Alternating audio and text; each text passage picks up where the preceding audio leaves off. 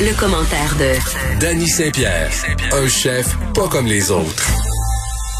Danny est là puis il me fait des grands yeux, semble très troublé par cette balado Sugar Baby qui a été faite par Marie-Ève Tremblay qui a fait un travail pour vrai extraordinaire là, qui a duré un an, qui a touché à ce sujet-là avec tellement de sensibilité parce qu'il y avait tellement de pièges dans lequel elle n'est pas tombée, puis le courage de cette petite fille-là, Clémentine, qui a parlé avec aplomb dimanche à Tout le monde en parle et qui raconte son histoire en nous regardant en face.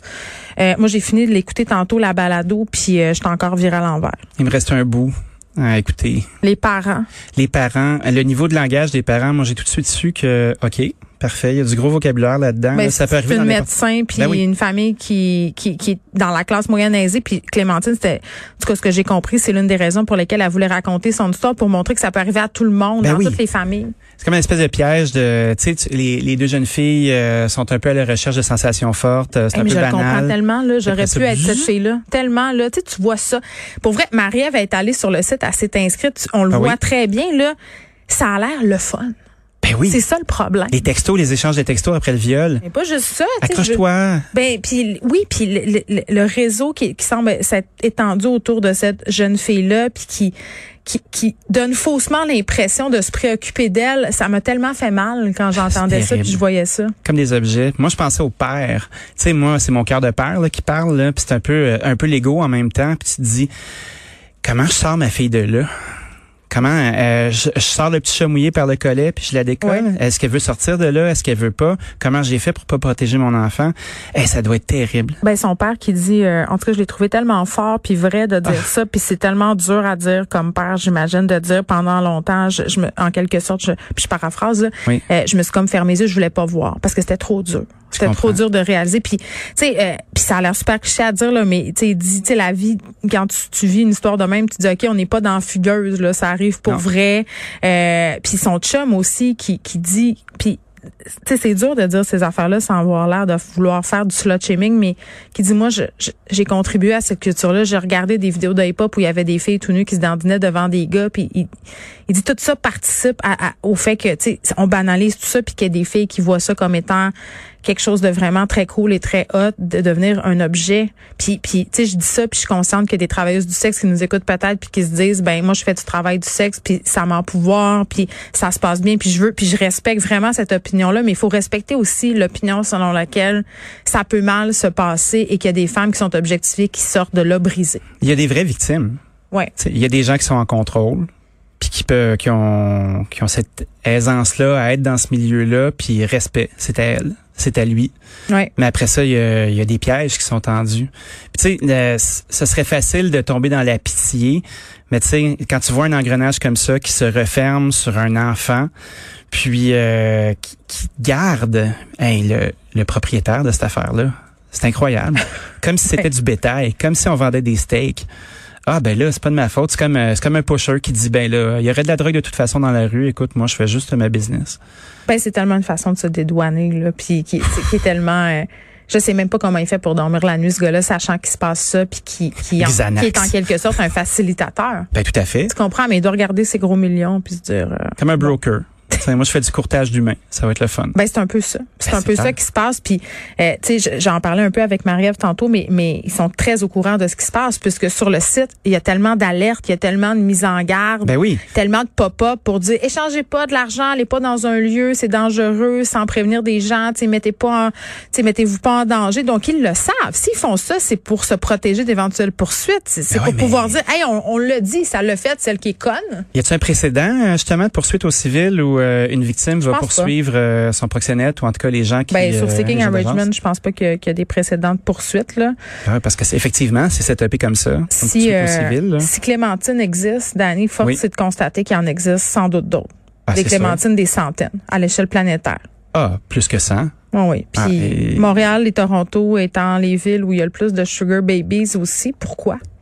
Pourquoi? Je sais pas. On le sait pas, mais c'est quand même, ça serait intéressant de se poser la question. Bon, bref, on pense à la F1 aussi. Ben, tout ça. Tu sais, le fait qu'on est une plaque tournante du travail du sexe, le fait qu'on soit donc libéré à Montréal, le fait que les filles de Montréal soient considérées comme étant très libertines. Toutes des belles affaires, mais... Avec ou sans consentement. Exactement. Mais pour vrai, allez l'écouter, cette balado-là, Péridée de ma vie, Sugar Baby, puis essayez de le faire écouter à vos ados si vous en avez. Là, moi, j'ai essayé un peu de l'introduire à ma fille. Oui, comment ça s'est passé? J'y ai pensé, moi aussi. Ben là, elle était comme, ben là, c'est quoi? Tu vas encore me faire écouter une balado pour me faire peur? Puis j'ai dit, ben non, là, c'est mon amie Marie-Ève que t'aimes. Fait que là, elle était plus willing de l'écouter, mais je pense vraiment que ce truc-là devrait être écouté dans les écoles. Ben oui, tout à fait. Obligatoirement. Écoutez ça, les amis. Une réelle mise en garde avec quelqu'un d'autre que ton parent qui fait fais attention. Là, parce que là, moi, j'ai l'air de la mère qui dit, hey, les fugueuse, tu vas être comme dans Fugueuse. Pareil que... Bon, on va ailleurs complètement. Oh oui, sortons de là. Les restaurants Dickens qui mettent leur fameuse sauce en vente, en épicerie. Moi, je sais même pas. Tout ça, là, j'ai aucune idée. Je sais pas c'est quoi Dickens. Tu sais pas c'est quoi Dickens? Non. OK, c'est une chaîne de hamburgers qui a commencé dans les années 50, 1954, je pense. Et puis un monsieur qui s'appelait Dominique Potenza avec son amoureuse, ils ont ouvert un truc, Anne Collet Chia, j'ai fucké mon italien mal sale. Mais je te pardonne. Les petits-enfants, la famille a continué la business. Il y a plusieurs succursales dans la région du Grand Montréal. C'est quand même une iconoclaste. C'est des petits burgers avec une sauce un peu piquante en dedans. Les petits burgers sont plates. Pourquoi j'ai manqué ça, moi? Puis, tu sais, je sais pas, mais je pense que ça prend un pèlerinage. Oh oui. J'y suis pas allé souvent, mais j'ai toujours adoré mon expérience, tu sais, parce que des petits burgers plates, tu peux t'en claquer 2, 3, 4. Ben là, oui, là. C'est le gros fun. Tu sais, c'est vraiment à l'image des vieux diners old school là, avec des lumières de poule puis tout le kit. Puis les petits-enfants ont décidé de mettre la sauce en pot. Donc cette sauce-là, qui est un classique de l'endroit, ils se sont dit, bon, on va aller chercher des nouveaux revenus. Donc dans le sous-sol de la succursale de Chemédé, cousins et cousines se sont mis à prendre la sauce spéciale, la mettre dans des pots, puis à commencer à la vendre. Puis dans la première journée qu'ils se sont mis à faire de la vente, il y a 180 pots qui sont sortis. Fait que les petits Wise se sont dit, allez, on va continuer ça.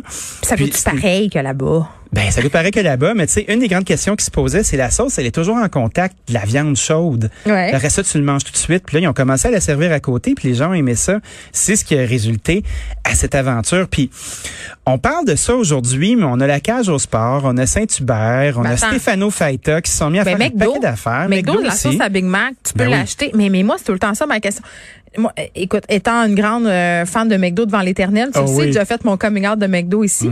La sauce à Big Mac que t'achètes en épicerie, c'est pas pareil, c'est pas la même affaire. C'est comme non, ça me remplit pas de la même expérience que d'y aller. Ouais, mais tu sais, essaie de retrouver le petit pain tendre, la viande insipide, le jeu de température, tellement bon. Ouais, l'odeur du papier louche qu'ils te mettent autour du petit carton.